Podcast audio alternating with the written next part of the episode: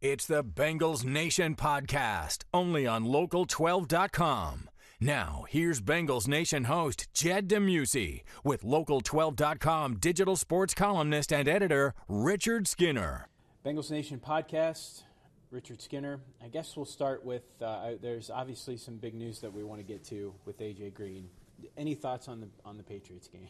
Um, I think that was the final straw for Andy Dalton to, to a large degree, right? I mean, I. It, Felt like maybe you could get it for another year, and you still can, I guess. But I think that was the one that said it's time to turn the page and move to a new chapter. That was kind of the last straw of last straws. Um, you know, it was probably going to happen anyway. But if you had any lingering belief, hope that he could bridge you for a year, or you could go somewhere else in the draft and maybe wait another year, right. I think that kind of solidified it. And you know, and that's the other part. You, plus, against that team, you can't turn it over. You can't be minus five in turnovers. Heck, you probably can't be minus one in turnovers against that group and, and, and lose. And the unfortunate part is you did a couple things really well. You had Joe Mixon run the ball well again, and you played probably a winning defensive performance for a, a fifth straight game. Uh, but you, you, can't be minus five against those guys. They're going to kill you. Uh, we'll have. Uh plenty of time to get into a discussion on the NFL draft and, and where the Bengals will go with that. There's really going to be a lot of time to dive into that. Yeah, I probably won't play this year. Um, I think um, came to the decision. He's like it's best for me to just take this year off, um, just to get this thing to heal. So you know, in the long run, in the you know for the next couple of years of my career, I wouldn't have no no problem. So. AJ Green is officially done for the remainder of the year. We thought that on this podcast. We mentioned that, that he would at some point play, or we at least thought that he would at some point play, just to put something on tape after injuring his ankle in the first 45 minutes practice at Welcome Stadium to open training camp. He will not. He will not play the remainder of this year. What are your initial thoughts? Um, it's, it's twofold. Um, I, I don't doubt that he's not 100%. I don't doubt that. But I also doubt the fact that he's not well enough to play. But with free agency looming, the last thing he can afford to do is to um, hurt himself again. And so this is the safe play. This is putting yourself in a bubble. And, and the way it's played out is he's still trying to look like a good guy in this process, too, of. Uh, and I think that it came to this whole foot specialist thing, even though he said today that this was pre planned. I'm, I'm sorry that I have a hard time believing that. Um, he's looked good the last few Sundays warming up uh, and, and doing some stuff in pregame. And so now you've gotten to the point where we'd all seen it. Um, it had been reported. And so, you know, it looks like all systems are go that, hey, he is going to play the final two games. And now if you're him, you're at that stage where this team has nothing left to play for. You, you, you feel like you've done enough in your career to your body of work and free agency is going to be look at me and yes if you need me to come run for you for a day i'll come run for you for a day to show that my ankle's healthy uh, all, those things. I think his his whole thought process is. I don't owe anything to this franchise because they have not negotiated in good faith with me. When I first got drafted here, man, I always wanted to stay in one city um, and try to help build. Um, that's the kind of person I am. But uh, like I said, again, you know, this is business. You know, I've been hurt these last two years, and you know, I could change things. Um, but I understand my value for this team. I understand what I bring to this team. I know what I have left in the tank to still play at a high level for the next couple of years. Um, so I also know that that part. Um, and some people may not think that because I've been hurt these two years, but I know the work that I put in. I know the work that I, I put in on and off the field, on my body. Um, you know, injuries just happen. Um, it's not like this soft injury, uh, soft tissue stuff that where you can you get injured like that. It's this freak stuff that happen, and that's, that's sports. I do understand both sides of this. I really do. Um, and I'm not all anti-Bengals, and I'm not all anti-AJ Green or this, or pro-AJ, pro-Bengals. I see both sides of it. The Bengals are looking at a guy who's going to be 32 years old with a recent injury history, not just this injury. Last year, two years ago. Right. Well, technically three years ago, but yeah, I mean, two years ago he played a whole year, uh, whole season. So there's a history now of, of this. At 32 years old, I'm not sure I'm throwing top dollar at that guy. And I'm sorry if that hurts his feelings or if he feels he still is owed that or still is worth that. If you as the franchise don't, then that's where you're at. But you were under contract this year, and I think you owe it to your team to play, even if you're 85 or 90 percent. That's the way this league is, and I I get it. it's a business, and you do have to look out for number one, and that's where. I think you're starting to see. I think what you're starting to see, Jed, honestly, is I think you're starting to see players across this league start to understand how to play the game when it gets to push mm-hmm. comes to shove. Of I got an owie, or you know, I, I got a concussion, um, and it's going to keep lingering until I feel like it's not going to linger anymore. And if you guys don't like it, tough. And so I think you're seeing guys starting to figure out ways to game the system. And part of me says, good for you guys. But it's also you, your guys collectively bargain this. I mean, this is the way it works. You can blame your union, you can blame each other, point your fingers at each other for this stuff. And so that that's what disappoints me um, overall. I do think AJ Green needs to show some people that he can still play. I mean, you you've seen enough pro sports and NFL in particular, when you start getting injuries at an, adva- at an advanced stage of your career, and he's not an old guy, he's not an old human being, right. he's an old NFL player. What's the guarantee that you feel comfortable that he's going to come back? I, I mean, I asked Zac that. What, what gives you the confidence that he's going to come back fully healthy without seeing him? You can hope it, you can wish it, you can want it, but are you going to give that guy more than more than a year as a franchise tag right. player on the if come? No, I'm not. I, I just I think it's it, it'd be ludicrous. Look, and some team will probably sign him, and who knows if for whatever reason he comes back one thousand percent, he still can have three, four, five productive years probably. I'm just not sure if I'm rebuilding this thing that I'm banking on that, and I'm throwing money at that. I'm throwing money at Joe Mixon before I'm throwing money at him, and that also factors into this equation, believe it or not. Do you think that him sitting out a full year that he will be able to spin it as? I'm 32, but I've my odometer sure. wasn't ticking this year. No question, absolutely. I, that's what the Le'Veon Bell camp tried to, to, right. to spin as well. Is Le'Veon has one year less on the tread on the tires. Well, Le'Veon shows like maybe he does have one year less tread, but maybe there wasn't a tread, a lot of tread left to begin with, and um, you know, and, I, and, and how how close? I hate to cut you off. No, no. How close does it mirror? Uh, that situation. I think a lot. Where you've got a guy who knows that this is going to be my last contract, Yep. and I'm not going to leave a penny on the table. Yeah, I think I think it mirrors it quite a bit. I think the only difference is Le'Veon Bell just basically was up front and said, either pay me or I ain't playing. And AJ was, and he, look, he did get hurt. Let's let's cut that part. Sure. I mean, he got hurt. That was a legitimate injury Right. that occurred on the first day of camp that cost him a legitimate period of time.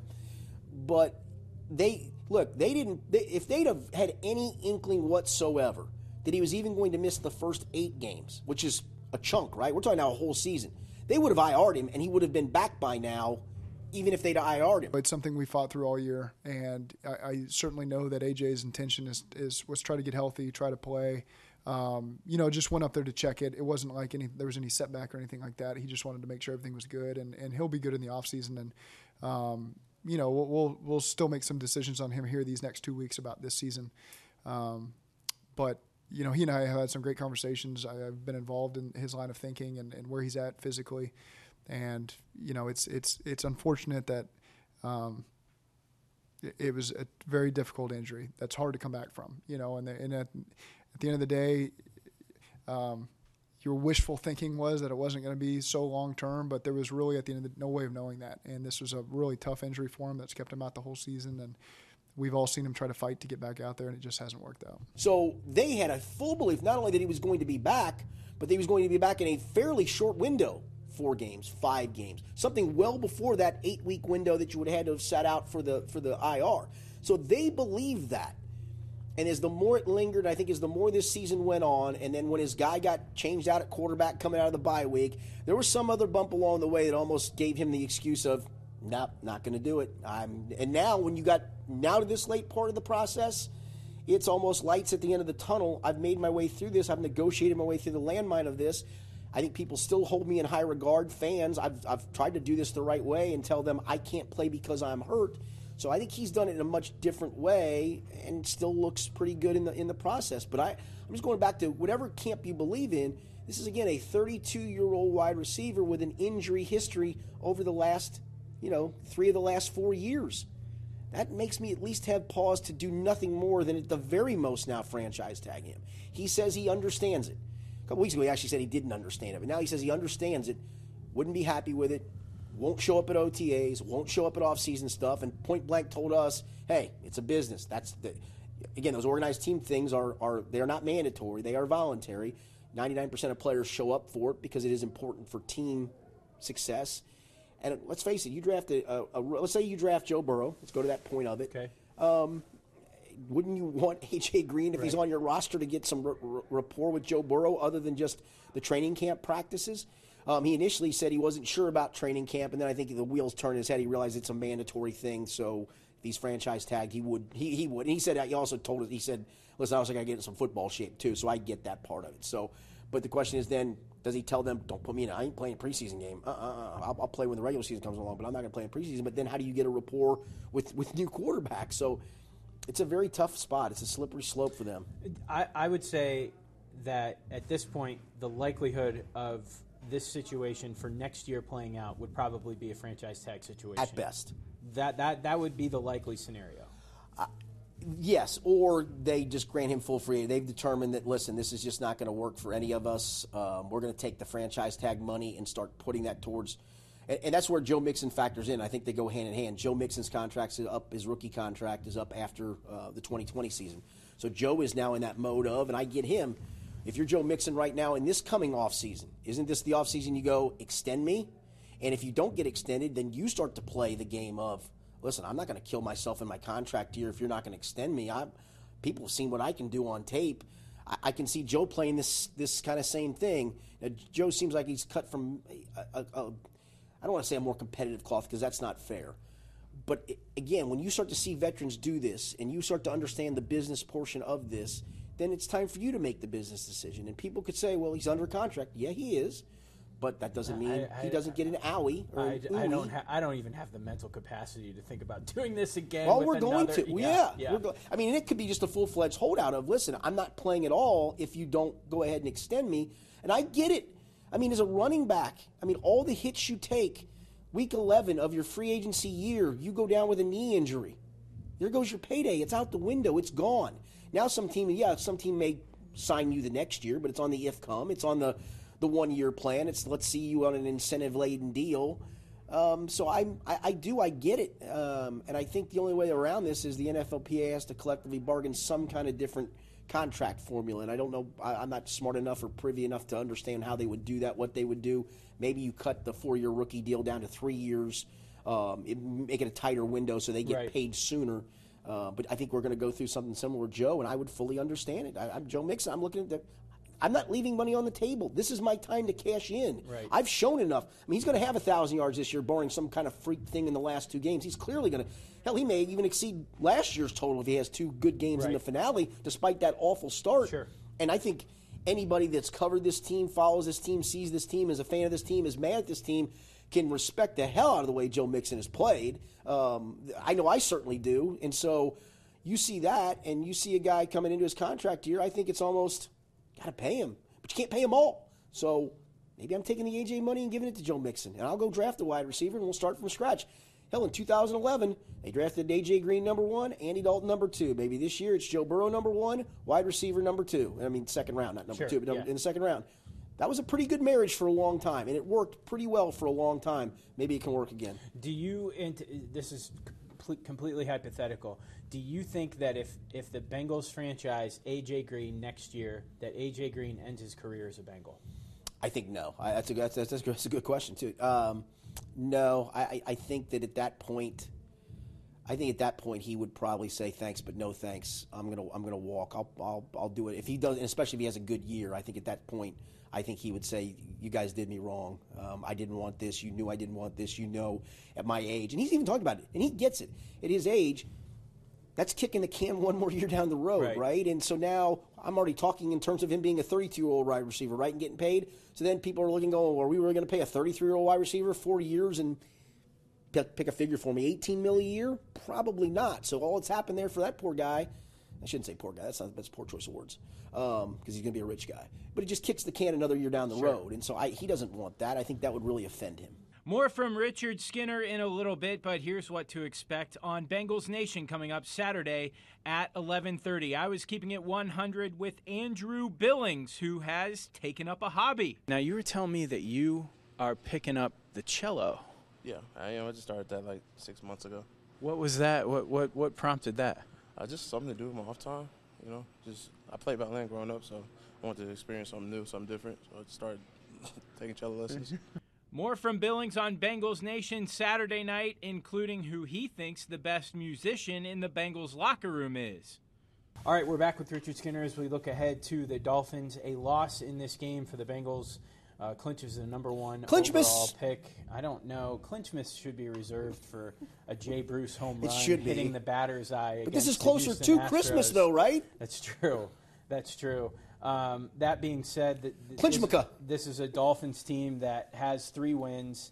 Uh, they've beaten Indy, they've beaten the Jets, Jets. and They beat somebody somebody else. Decent, yeah, somebody decent actually. So um, I think this team has had their own roster issues. They've had Minkah Fitzpatrick say, "I don't want on this team anymore."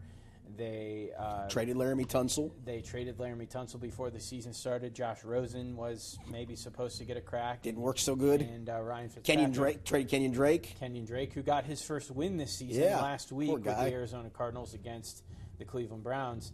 Um, Dave Lapham was mentioning to us that uh, they've been through 80 players That's incredible. on this team. That's And crazy. That's a ton, and they're they're still kind of. And, and Zac Taylor mentioned it during the press conference that he reminds them a lot of the Bengals. Right. They're- This is a team that has fallen short in a handful of games. This is a team that's still, for the most part, going out and, and giving it their all. Yeah, I mean they they were an organization when the year started that fully, almost blatantly said we're tanking this. Uh, we're going to accumulate as much uh, much stock as we can in draft picks. We're going to pair ourselves of as much of the roster money as we can because we are going to strip this bare and start from scratch. They they almost readily admitted that, right? And yet the head coach has to fight through that and figure out game plans to try to because the players and coaches are trying to win. And Brian Flores even this week said, "Hey, listen, man, we're still we're trying. Even though a, a, a loss for Miami keeps them in the running for the number one pick, Yeah. he said we're not worried about that stuff. We're we're still trying to win games, and I, I, I fully I fully understand that. It's it's a tough scenario. I think it's tougher for them because, um, like I said, the front office basically tried to make this a, a season in which you were going to be unsuccessful. Unlike the Bengals, in which this just has been unsuccessful, not by grand design, just by the way things have, have, have played its way out. But I do think there is some similarities because I do think you've seen, we've talked about this, the Bengals continue to. I don't think I question their effort. I mean, maybe a couple plays here and there this year I've looked and gone, I don't know about that. But I think as the year's gone on, I mean, we're 14 games in, and I still, I mean, like I mentioned, Joe Mixon, dude runs hard still, man. And you watch the defense; they're still flying to the football. So you see all that. I think you see that from the Dolphins. And as I think you're right, as Zac mentioned too. I mean, you got players really on both teams. You're now at the point where you're trying to put some tape stuff on tape for next year for some team. It may not be the team you're currently on to to take a crack at, at you. So. Um, yeah, I, I, I, it it is two teams similar in that regard. They're just not very good. Eagles, the other team. that, Yes. uh, the I Dolphins. knew it was somebody decent. The Dolphins beat. I don't know if they're decent, but Calling the Eagles decent Yeah. is Hey, they're is a tied bit for of a- first. sure. Wow. Um, okay, so this game at one o'clock, you can see it on Local 12 Sunday. Your prediction? I'll go. I'll go. Bengals. Actually, they, they, they make fans sweat for another week. I think they go down there and win. I just think their their personnel is better. They are still playing. Um, the running game, I think, has been so consistently good. And you go back to New England again. You, you take away the five turnovers, which you can't do. I realize that, honestly, they're toe to toe with New England. I think that game would have ended up as a one possession game at the end if the Bengals don't hand them the gifts they hand. I mean, they literally handed them what 17 point 17 points in the span of three possessions. The Erickson fumble. Uh, the first of Andy's interceptions that led to a touchdown, the second of Andy's interceptions that was returned for touchdowns. That's 17 points right there. Um, you know, so uh, I, they, they they still I think are playing winning football on that side of the ball. I'll go Bengals with an offensive explosion against this defense. Bengals 27-23 Still looking for their first second half touchdown in since- seven games. Since the Jaguars, Seven I games. believe? Do you know this? I have to look at this, Jed. This is this would be incredible to me. The Bengals scored 20 points in that span, two of those on a safety on, on defense. So six field goals otherwise, 18 points. I know of two defensive touchdowns by the opposition. Stephon Gilmore's pick six, and then Baltimore had a uh, had a pick six or had a fumble recovery for a touchdown. Right. I'm not so sure if I didn't look up other turnovers that probably set teams up where it would have been in field goal range. If it's possible in those seven games, if the opposition had never taken an offensive snap, if they still would have outscored the Bengals. It's damn possible. Think about that for a minute. Yeah, that's that's uh, that's hard to think about, uh, especially you know considering the fact that Andy Dalton was supposed to come back and potentially uh, lift this team up a little bit. Lift them high. All right, Merry Christmas, Happy Holidays to you, Richard. You- same to you, Jed We'll be back next week to uh, wrap this one up as the Bengals get ready for the Browns.